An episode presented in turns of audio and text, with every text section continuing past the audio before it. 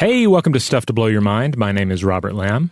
And I'm Joe McCormick, and it's Saturday, time for a Vault episode. This one originally aired November 19th, 2019, and it was part one of our Devourer of Memories series. Uh, this one was a lot of fun. We talked about research into flatworms that, at least for a while, seemed to indicate that maybe you could gain some other organism's memories through cannibalism. Uh, that might not have held up so well, but uh, but it's a really fun story along the way. Yeah. So today, if you are in the United States and you feel like you have the brain of a turkey after consuming the flesh of a turkey, then uh, this is the episode for you. Welcome to Stuff to Blow Your Mind, a production of iHeartRadio's How Stuff Works.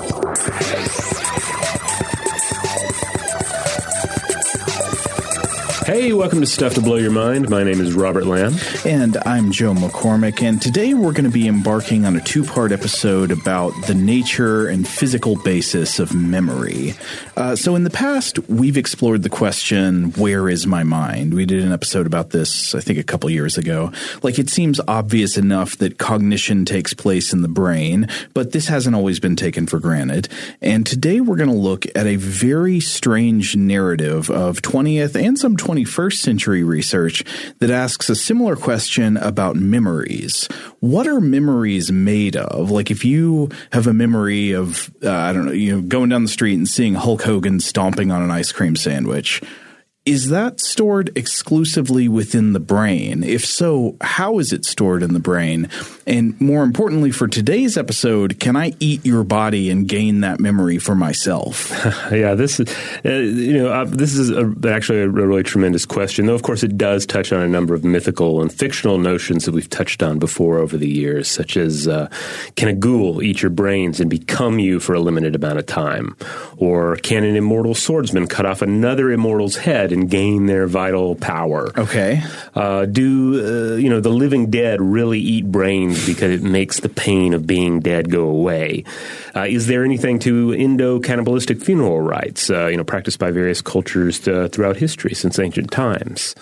Uh, or how about this? If Michael Caine loses a hand and receives a hand transplant from a murderer, does he become more likely to he himself murder? I assume that must be based on a real movie, but whatever yeah, it is, I haven't uh, seen it. Oliver Oliver Stone directed it, as a matter of fact. What's it called? I think it's called The Hand. Okay. uh, but it, you know, Michael Caine's in it. He plays like a comic book artist, I think. Uh, so that you know, that's the other side of it. Is he oh, uses like an hand illustrator. art? Okay. Yeah. Um, you know, it's it's early Stone. It's not political. It's all about. Um, you know people's hands coming off and being replaced by a hand that then has the will of a killer within it, which I think has been explored in in other horror properties as well. Uh-huh. Um, Sounds like solid Michael Caine. Yeah, and it also gets into an idea that came up in our recent episode on yoga: the idea of of of memories being stored in one's body, which of course is a little more complicated. All this is all is more complicated when you consider the human situation, uh, but a lot of what we're going to be talking about in this episode is not dealing directly with, with, with human cognition and human memories, right. but what we can observe in simpler but also very important and informative organisms. Yes, uh, though that doesn't mean that people haven't tried to extrapolate all kinds of things about uh, about human memory mm. from this research, and, and that'll be part of the story too. This is going to be a mostly historical pair of episodes looking at controversial past research and linking it to more recent studies, uh, and it's also going to be in two parts, as I said. So I'd say it's, it's important not to draw your conclusions until you've heard the whole thing. A significant part of what we're talking about today is going to be research that looked promising at one time, but is widely regarded as as being uh, on the wrong track today. Exactly, but still, certainly, there's a lot to learn by looking at these past cases. Absolutely. Uh, so the main human figure we're going to be looking at in the story today was an American psychologist named Dr. James V. McConnell, who lived 1925 to 1990. Uh, and I wanted to start off by mentioning several sources about McConnell's life and career that we'll be referring to in uh, these episodes.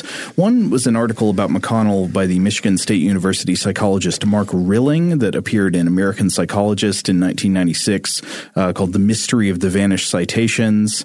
Uh, and that title refers to a, a, period where McConnell was doing a lot of very influential research, but l- today you don't see the citations of this research mentioned very much, mm. and hmm. he's sort of exploring why that is.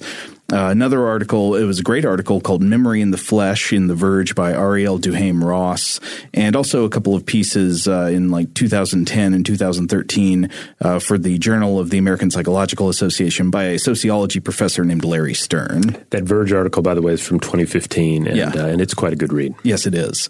So James McConnell was born in uh, Okmulgee, Oklahoma. I hope I'm saying that right. Okmulgee or Okmulgee. Yeah, I mean, that sounds Oklahoma enough, I think. Okay.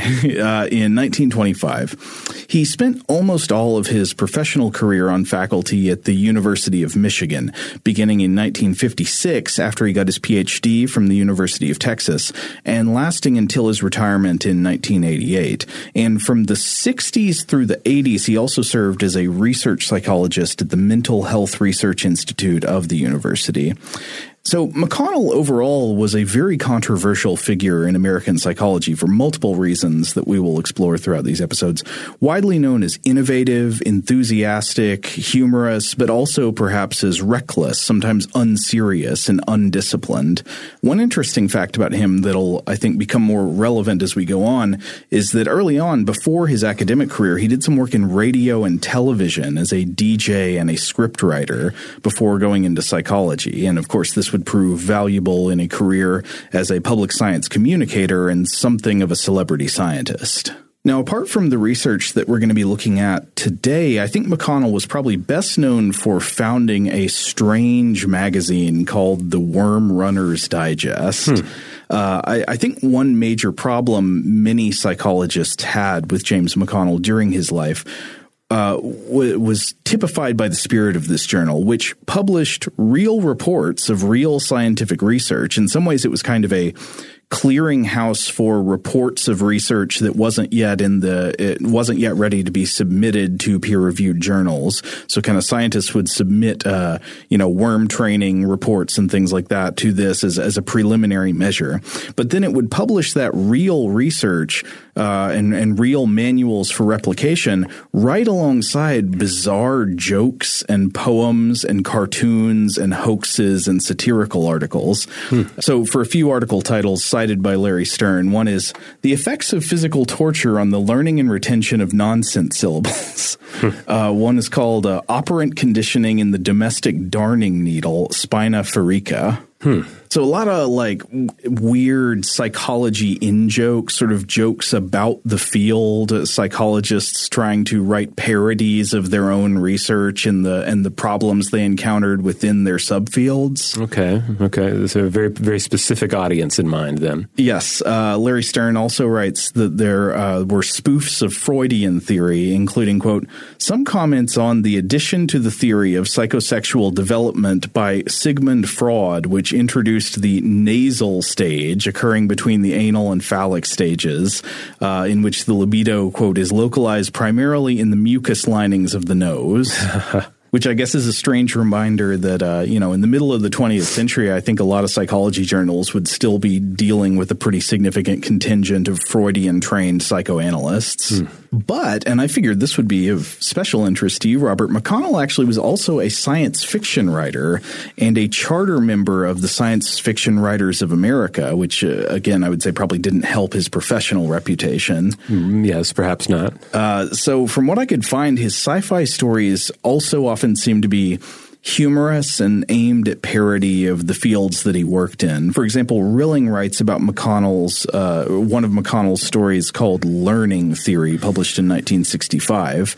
And in this story, quote, McConnell is the protagonist who is abducted during the preparation of a lecture on learning theory into an interstellar lab ship to become a subject confined to a series of chambers that resembled the Skinner box, T maze, and Lashley jumping stand. And I had to look up that last one, but the Lashley jumping stand was an apparatus for the study of operant conditioning, and it gave a rat an option to jump over a gap to two different visual stimuli. One would offer a reward, and one would cause the rat to fall into a net below. Okay, so another, just another tool that was used in behavioral studies. Right. So he's in, in this story, he's writing about himself being put into the studies that people were doing on rats in the 50s. And I guess the 60s too. Uh, but picking up with Rilling's description of the story, quote, after first behaving according to the predictions of learning theory, McConnell realizes that he will be returned to Ann Arbor if he misbehaves by violating the predictions of his captor's theory of learning.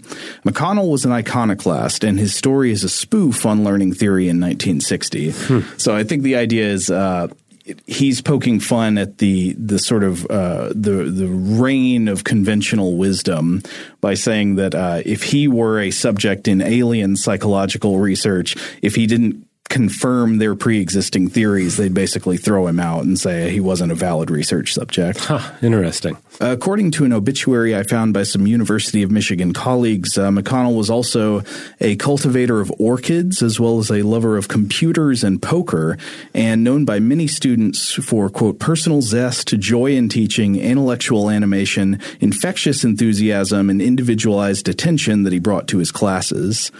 Uh, and Rilling points out that while much of his cannibalistic memory transfer work that we're going to be focusing on was later considered wrong and misguided, McConnell was actually a really important pioneer in research into invertebrate learning and memory, and that scientists today should be able to learn from both his successes and his failures.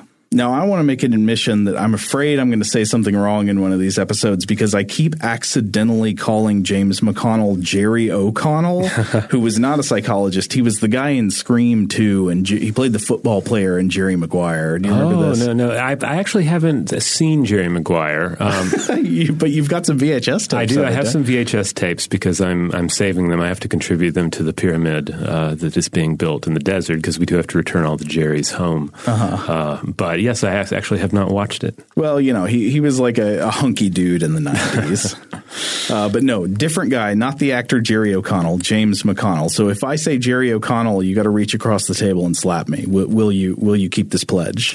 Um, I, I, don't know if I feel like getting up to slap you, but okay. I will try and jump in. Um, so Dr. McConnell explored some pretty radical ideas during his career, uh, and you know one of them will be the primary focus for these episodes. But he also later wrote about the potential of using behavioral modification on criminals to enable their re-entry into society. Yeah, um, and he thought that this might be used to eliminate crime and mental illness altogether.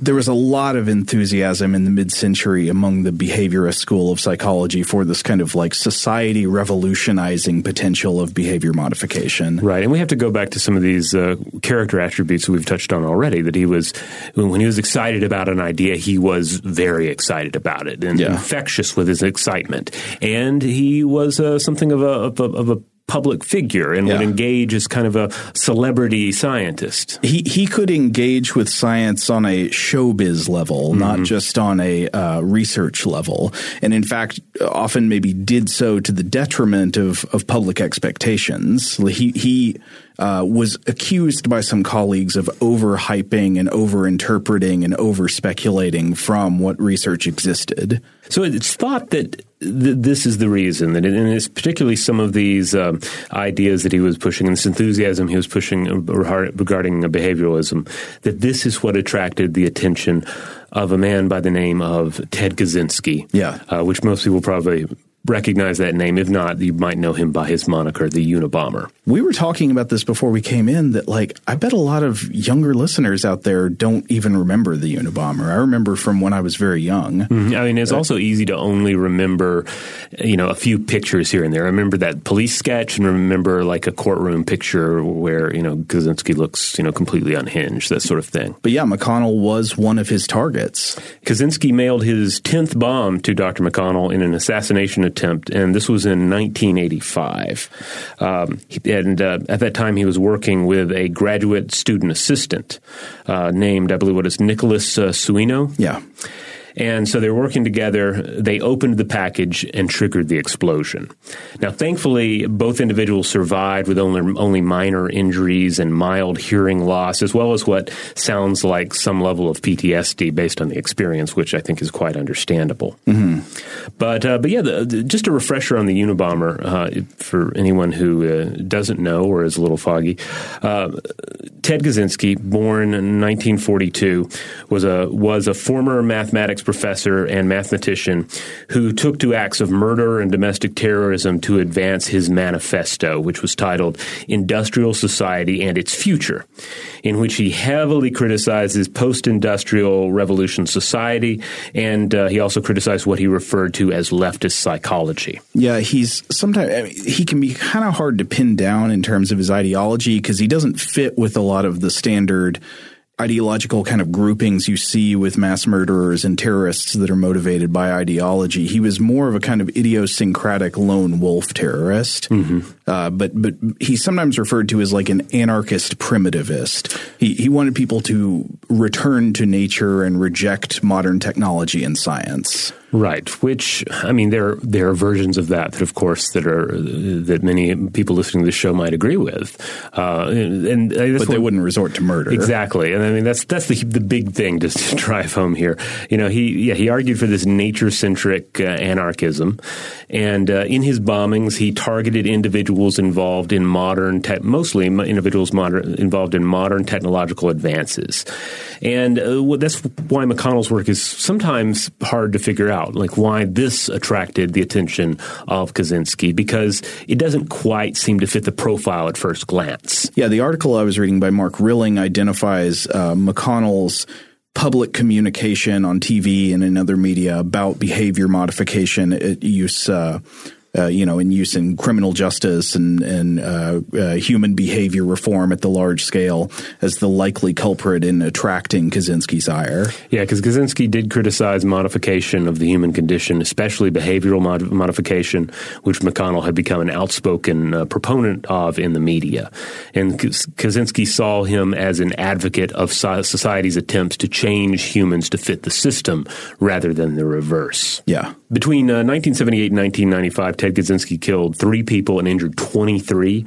Uh, he was the, the, the target of, a, of, an intense um, search uh, for his identity, but finally he was arrested in 1996 and remains in prison serving a life term uh, as of this recording. Yeah, and fortunately, both uh, McConnell and, and the student uh, Suino survived the attack, mm-hmm. and so M- McConnell lived several years after that. He, he passed away in 1990. So this is just something of a just a bizarre um, you know aspect of the overall story, and just a, certainly a historically noteworthy uh, part of McConnell's biography uh, that he just ends up you know wandering uh, into the path of uh, of this individual and becomes part of the Kaczynski story as well. Yeah, but that's not the main part of his life we're going to be focusing on uh, in these episodes. We're going to be looking more at his research on memory and specifically memory research with uh, a group of flatworms known as planaria. So, should we take a quick break and then come back to talk about planarians? Yes, let's go ahead and cut the episode right here.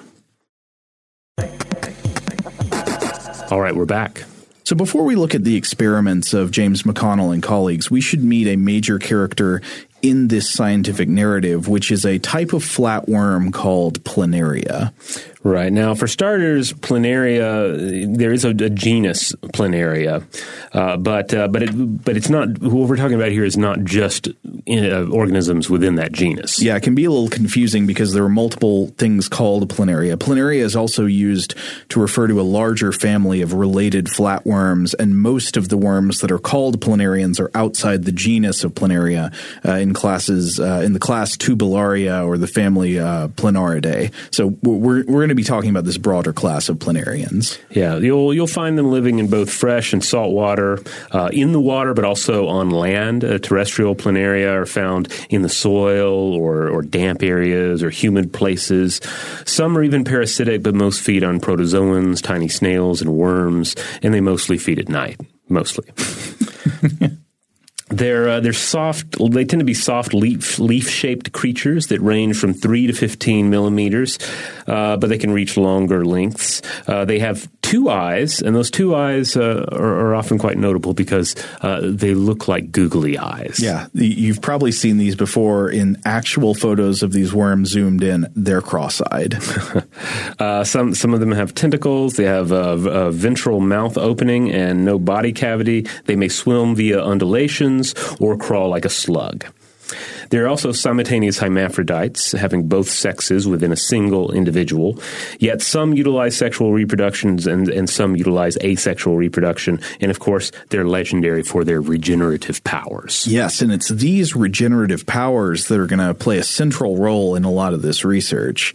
Uh, and, and, it may have played a role in your individual research and even science education growing up. Oh, sure. Yeah, maybe. I mean, so I mean, you could not have a planarian Highlander situation. You would have a real problem with trying to keep a planarian decapitated.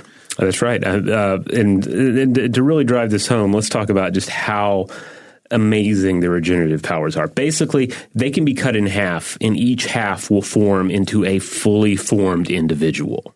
In fact, it's been estimated that a mere 1 279th of the organism can, once removed, regenerate into a fully formed individual. So we're talking total sorcerer's apprentice territory here, and that's really not an overstatement. Uh-huh, yeah, it would be like, you know, if you could chop my finger off and it would grow a whole new me. Yeah, really, and that's I mean that's amazing because we've we've talked on the show before about the regenerative powers of of various vertebrate organisms, for example, you know, and it's impressive that a lizard can jettison its tail and re, mostly regrow that tail, mm-hmm. things of that nature. Many of the healing abilities of even the human body are pretty substantial when you really step back and and consider them. Yeah. But this is this is something far beyond most of those examples. Yeah, I would say this goes even beyond uh, the impressive examples we see in like uh, amphibians, like salamanders. Yeah.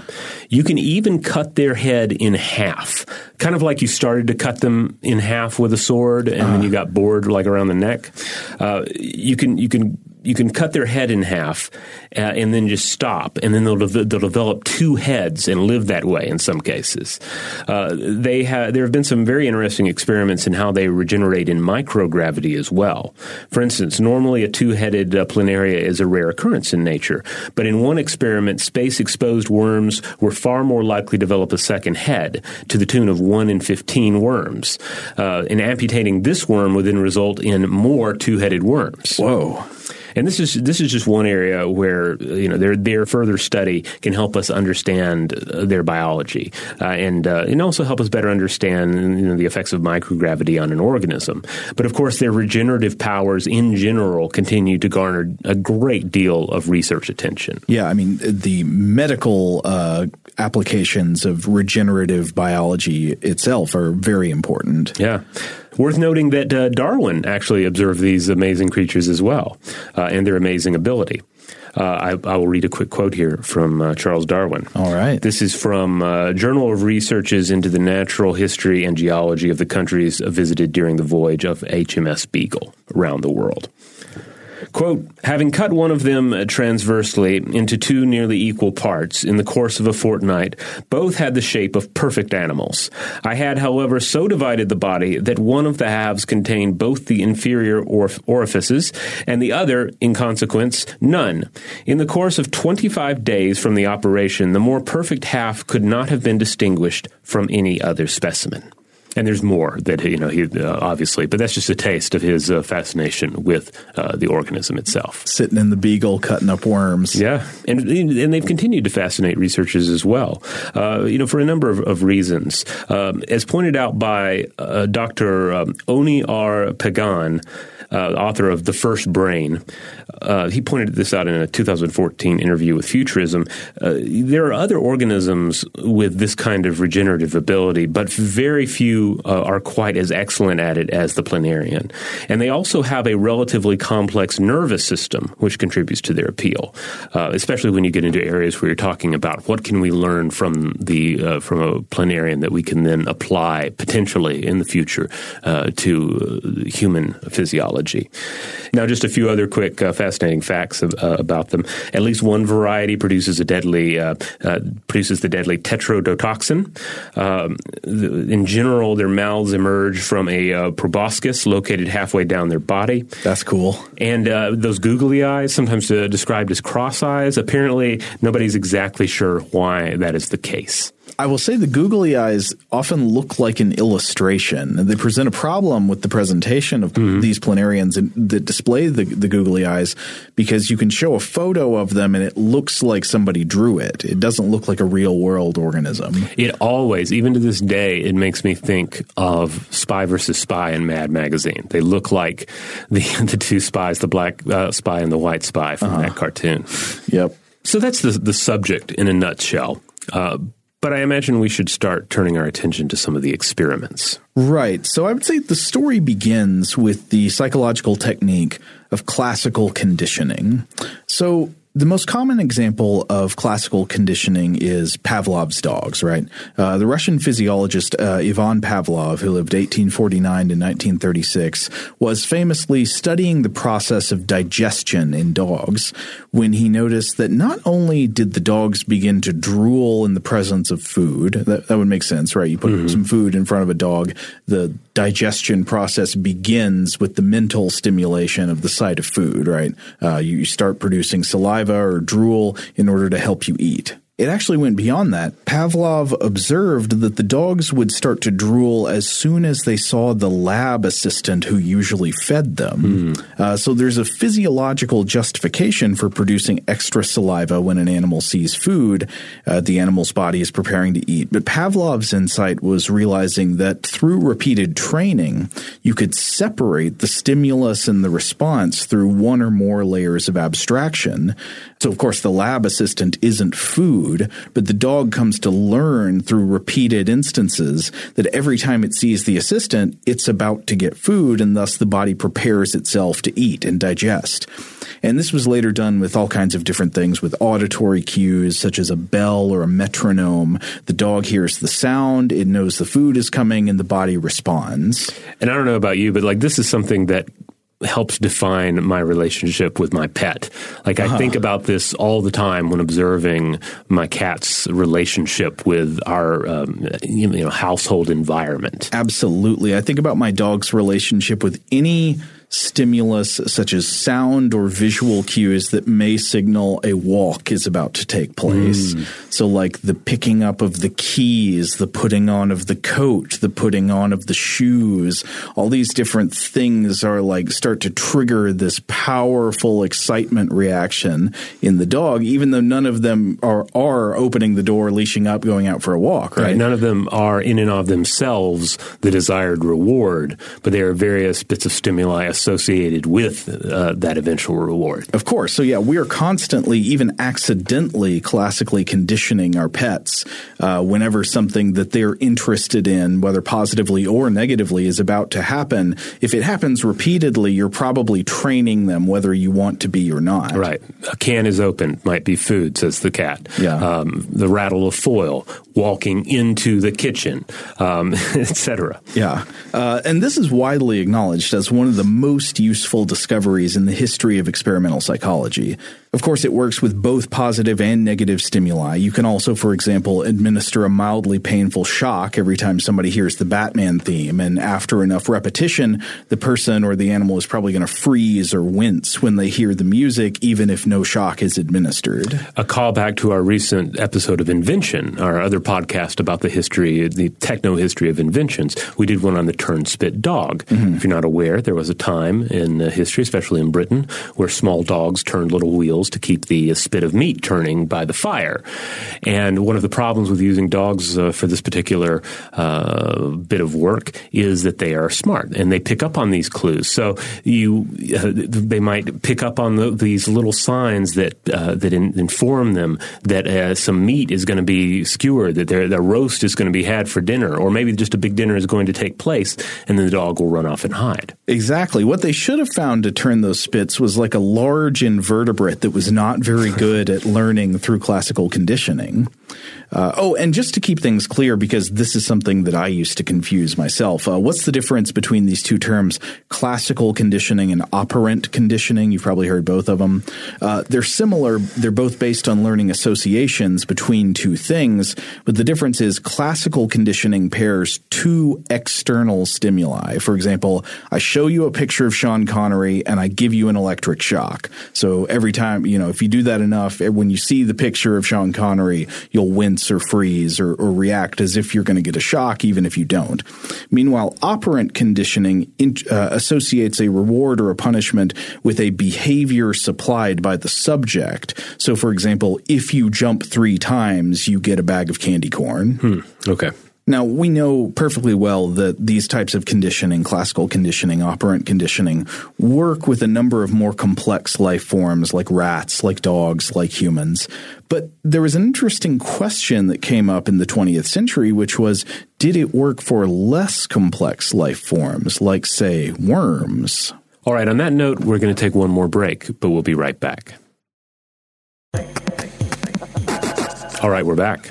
All right, so we've been discussing uh, classical conditioning, be- behavioral conditioning, and uh, the fact that this we we know this works in more complex life forms like mammals, rats, dogs, humans, but does it work in less complex life forms like worms and other invertebrates? Uh, in the 1950s, the answer to this question was pretty well understood, and that answer was no. Invertebrates could not learn the way that rats and monkeys and other mammals could. Mark Rilling makes this point at length in his article, writing that the widely held view, especially among zoologists and psychologists who were not experts directly in animal behavior, was that invertebrates had no capacity for internal memory states, and the only thing that the that they could do that would even approximate learning might come from temporary changes in body tissue. Uh, Rilling quotes a leading textbook of comparative psychology at the time, I think it's from the 1930s, uh, on a question of whether invertebrates can learn associations through conditioning. And the passage reads, Experience may temporarily alter the form of behavior by inducing local tissue change, but such changes are wiped out by subsequent events and have no permanent altering effect. Uh, it was also the opinion of a contemporary researcher in, the 1950s, I think, named Donald Jensen, quote, that no invertebrate, no matter how complex, is capable of showing true associative learning. So that's the consensus. Invertebrates can't learn. Uh, as for this distinction they're making about true learning versus uh, tissue change, I think the distinction here is that, like, if a worm or an insect could be conditioned to go left rather than right in a maze, mm-hmm. it might only be because, for example, the conditioning process had made the legs or the wings or something on one side of the body stronger. Uh, the, the bottom line was that animals without backbones cannot truly learn the same way animals like us can. You couldn't have a Pavlov's worm or a Pavlov's crab. Though the authors of the textbook quoted by Rilling make exactly one exception, they admit that this rule might not apply to planaria. Hmm. But of course, McConnell, as usual, was uh, sort of dispositionally opposed to the conventional wisdom. He was something of an iconoclast, and he did not accept the idea in the 1950s that invertebrates could not learn. He wanted to find out if worms could be trained. Could he become a worm tamer? So here we move on to, into the first stage of uh, this research history, the worm conditioning. So in 1953, McConnell was in graduate studies at the University of Texas, and uh, in this year and some of the following years, he, he collaborated with another researcher named Robert Thompson to demonstrate that planarians could be classically conditioned. And the basic setup here involved learning of responses to light, light stimuli. Again, most of them are going to be nocturnal uh, so uh, light is going to play an important role in their behavior. Yeah, certainly, yeah, through their you know day night cycles and stuff like that. So they can detect light. They have the ability to to tell when a light is being flashed. So planaria usually live, uh, uh, the, at least the planaria they were working with, usually live in aquatic environments, and they move from one place to another by gliding across the bottom surface of a pool, uh, usually along slime trails that they deposit as they move.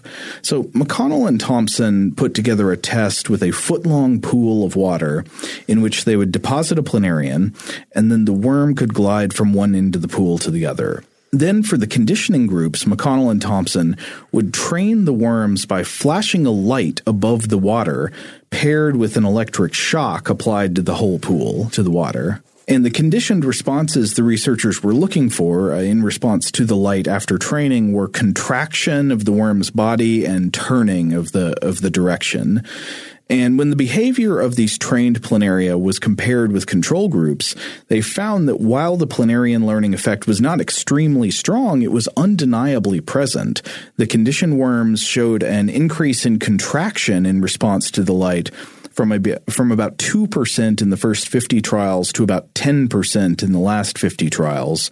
And turns uh, started at a rate of about 25% in response to light, but increased throughout the, the test period to 35% after conditioning. Hmm. So as you can see, the planarian probably does not learn at nearly the efficiency of a mammal like a rat or a dog or an orangutan, but these nevertheless are significant changes. So however weak, some learning was clearly taking place. And as a as a uh, modern note, just to be clear, the established wisdom about invertebrates being unable to learn through association was pretty much completely wrong. Mm-hmm. And planaria were not the only exception. I, I, was looking at one paper by Hawkins and Byrne from 2015, published in uh, Cold Springs Harbor Perspe- uh, Perspectives in Biology, called uh, Associative Learning in Invertebrates. And they say that rudimentary forms of associative learning are found basically throughout the animal kingdom.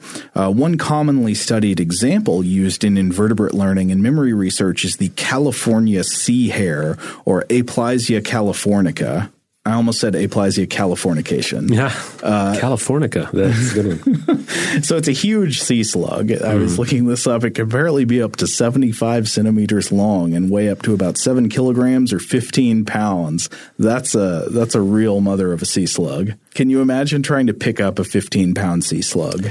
No, no. Uh, I, mean, one scarcely imagines it coming out of the the water, right? But uh, I, I, can't help just because we're talking about something that is a sea hare uh, I, I, always think of them behaving in rabbit-like uh, behavior, you know, or uh, even ah. delivering Easter eggs. Well, one also thinks about the sea monster that was popular on medieval and Renaissance maps, the sea hare. I, oh, I, I believe I talked about uh, Chet Van Duzer with the, mm-hmm. sea, uh, the sea hare. Oh, yes. Or I talked with Chet Van Duzer about the sea hare. Yeah, that's one of the, the fun things about sea monsters is that we have all these things that are sort of name have the same name, like a sea hare, a sea lion, etc. But uh, in the history of sea monsters, pretty much every creature that was known to reside on the surface had a, a double in the deep. Right. The the medieval and Renaissance map sea hare has nothing to do with this sea hare. Mm-hmm. It was not a slug. It had fuzzy bunny ears.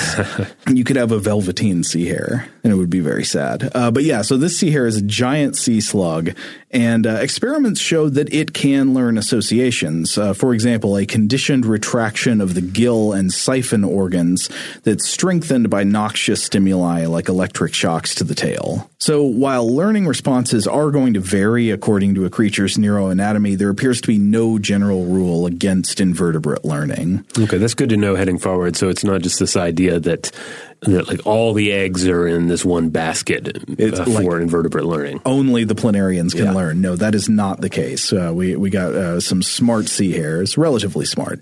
But again, to emphasize, this was the opposite of the conventional wisdom leading into the 1950s, uh, and to some degree, even after research demonstrating that there was invertebrate learning, like consensus among experts at the time resisted the idea of true invertebrate learning, even after some published uh, studies. One example by Rilling concerns a response after McConnell and colleagues uh, seemed to indicate that the conditioned learning they could elicit in planaria had a sustained effect. Uh, that the memory associations lasted not just for hours, not just for days, but literally for for months at a time. I think they said up to four months. Hmm. In response to this, uh, a renowned zoologist specializing in invertebrates named Libbie Hyman said apparently said multiple times, "No, that just can't be," and argued that maybe a planarian could remember something for like five minutes or so, but that memory retention for weeks or months was just unthinkable.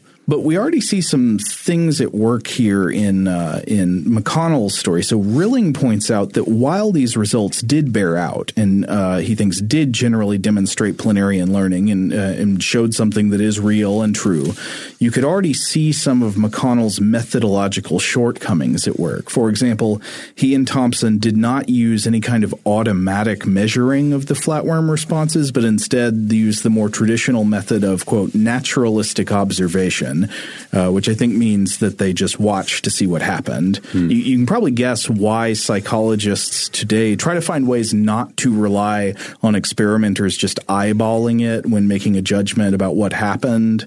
Uh, you're, you're way more subject to experimenter bias this way. You want to, if possible, come up with an automatic method. Right, because I mean, ironically, what you're dealing with uh, when you're just dealing with observations is you are, of course, dealing with memory. Mm-hmm. Um, even if you're, you're, certainly if you're making notes about what you're seeing as you're seeing it, you're still having to rely then on your memory of the observation. Far better and, and you know far more reliable to be able to point to say measurements. Yeah yeah, done by a machine or mm-hmm. something, have some kind of method that's not just your subjective judgment of what you just saw. Right. Being able to say this organism moved, uh, you know, however far to the left in mm-hmm. this experiment, and then in a second experiment, the same thing definitely occurred. Yes, uh, and and I want to be clear that like this doesn't uh, experimenter bias doesn't have to result from experimenters trying to trick anyone or being oh, yeah. it, it, trying to commit conscious fraud for their results. They can be doing their honest best to try to represent things accurately, but still, you you know, sub, uh, observation is somewhat subjective. You're going to honestly believe you saw something differently than somebody else did. Our you know our observations and our memories are not perfect, and they're highly influenced by what we want to see or expect to see. Absolutely.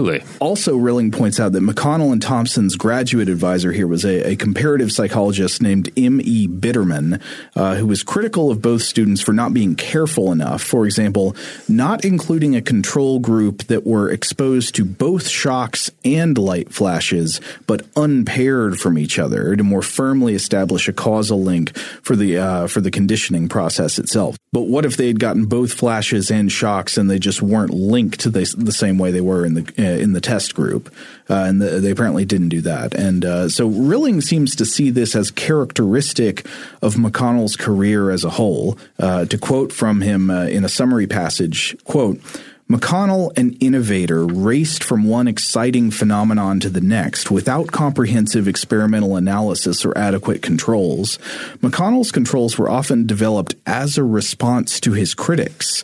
McConnell's students and other scientists were left to the task of cleaning up after McConnell by adding the control groups that he omitted. Hmm. And I think it's easy to see how this kind of thing can be at at the same time very uh, winning and exciting, especially to maybe the general public and you know publications writing about his exciting and strange and counterintuitive new research, but also really irritating to peers in the field if you're vaulting from one flashy, controversial, exciting discovery to another without taking the time to slow down and be sure you're on firm ground after each stop.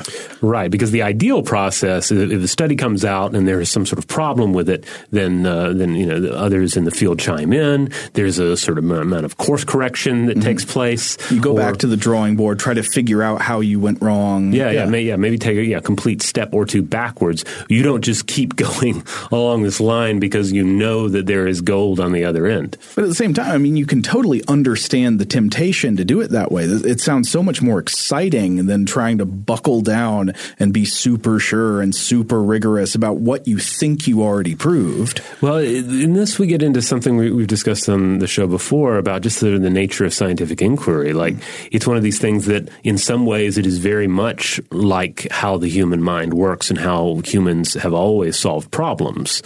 Uh, you can find, uh, you know, examples of what is essentially scientific inquiry, uh, certainly in, in, in and prehistoric peoples. But at the same time, there are aspects of scientific inquiry that defy uh, what it is to be a human problem solver, uh, that, that, that perfect the method in ways that don't make sense just within the confines of a you know a, you know minute to minute human experience. Exactly, trial and error comes naturally, but we're way too prone to rely on heuristics. Mm-hmm. Uh, you know, to to use our sort of standard day to day trial and error judgment for real scientific investigation because usually we only need one or two examples of something going right for us to derive a rule from it. And one or two examples is not, you know, that's still an anecdote scientifically. Uh, here's an example from uh, my my life as a, a parent. Um, my son, uh, at an early age, was in, enthralled by claw machines that you find uh-huh. in like pizza parlors and um, and whatnot. And so the first time I let him try it, I said, "Okay, here's a quarter. You can try it." Uh, and I was thinking, "Oh, he'll, he'll learn a good lesson. You know, he won't pick anything up with the claw, and he'll see that this is a tricky machine made exclusively to take his money by tempting him with the idea that he'll win a cheap prize." Uh-huh. And then he wins a cheap prize the first time. Oh no! Right. So I, I instantly set the the, the, the wrong uh, lesson. And then there was another case like shortly thereafter, or maybe it was a little while later, but uh, I you know, he had some credits at, at a, uh, some sort of parlor as part of a, a, ch- a, children's birthday party. Did it again, won a prize, and so now it's ruined. Like two the, the two prizes makes a rule that claw machines are where you get cheap toys, and the trickery is uh, you know somewhat lost on him at this at, at this point anyway. Oh no, I mean that kind of learning. I've actually wondered before if that could feature into, and maybe as far as we know, it already does, but could in the future feature into a a more insidious type of slot machine. Mm-hmm. It's a more perfect gambling addiction creator and money extractor. And what it, how it would simply work is it's got a camera on there with facial recognition, and it can recognize if you've played a slot machine in this casino before, and if you haven't, it's and it's your first time. It gives you a small payout on your first go. Yeah, give you that that that that first time user beginner luck, uh, but also give you false expectations about what playing a slot machine is all about. Exactly. I hope I didn't just give ideas to some uh, really insidious designer there. Right, because to be sure, to be clear, and we certainly did a couple of episodes on slot machines in the past, a slot machine's purpose is to take your money, and the slot machine playing experience is the loss of money. Yeah, uh, the slot machine is not designed to help you win big if you want to play them, you should understand that you are paying for an entertaining experience, and that's the best case scenario. All right, we we got a little off topic there, but it's just as well because we've kind of hit our time limit for this part of the inquiry. We're going to be back in the next episode to continue this discussion of uh, planarians. Uh, to what extent can they um, uh, can they learn? But also, we're going to get into this other area about the absorption of another worm's memory. Uh, is it possible uh, through cannibalism? Through cannibalism, uh, and then how does McConnell get into trouble based on his reported findings? And then where do we go from here in the modern age? In the meantime, if you want to check out other episodes of Stuff to Blow Your Mind, head on over to stufftoblowyourmind.com. That is the mothership. That's where you'll find them all. You will also find them all at any place that you acquire your podcasts. And wherever that happens to be, we just ask that you subscribe and that you leave a nice review, leave us some stars and or a nice comment because this uh, helps us out in the long run. If you want to check out other shows that we're involved in, first of all, there's Invention. We've mentioned that one uh, before on, the show already. And uh, this is a, a, journey through human techno history. Find it at inventionpod.com or wherever you get your podcasts. Uh, we've mentioned the second oil age uh, that is out as well. If you want a, a short form fiction, horror fiction exploration throughout the, your holidays. Oh, and I should also note if you are interested in stuff to blow your mind merchandise, uh, we still have the old T-shirt store. Oh yeah, and I am to understand that there is going to be a sale of some sort coming up. Uh, you know how it is. You get around Thanksgiving Thanksgiving. There are all these sales. Uh, the same will be true of our T-shirt store. You can find some old favorites like our uh, the, the, squirrels are not what they seem, uh, the Scugs shirt. Um, also, of course, the uh, uh, the Great Basilisk shirt was a big hit. The Sphere Catastrophe. That's yeah. one of my favorites. As well as some standard logo stuff, and I believe there's going to be a new shirt in the store as well. So that's going to be worth checking out. Definitely buy all the merch. Uh, huge thanks, as always, to our excellent audio producers Seth Nicholas Johnson. If you would like to get in touch with us with feedback on today's episode, to suggest a topic for the future, or just to say hello, you can email us at contact at stufftoblowyourmind.com.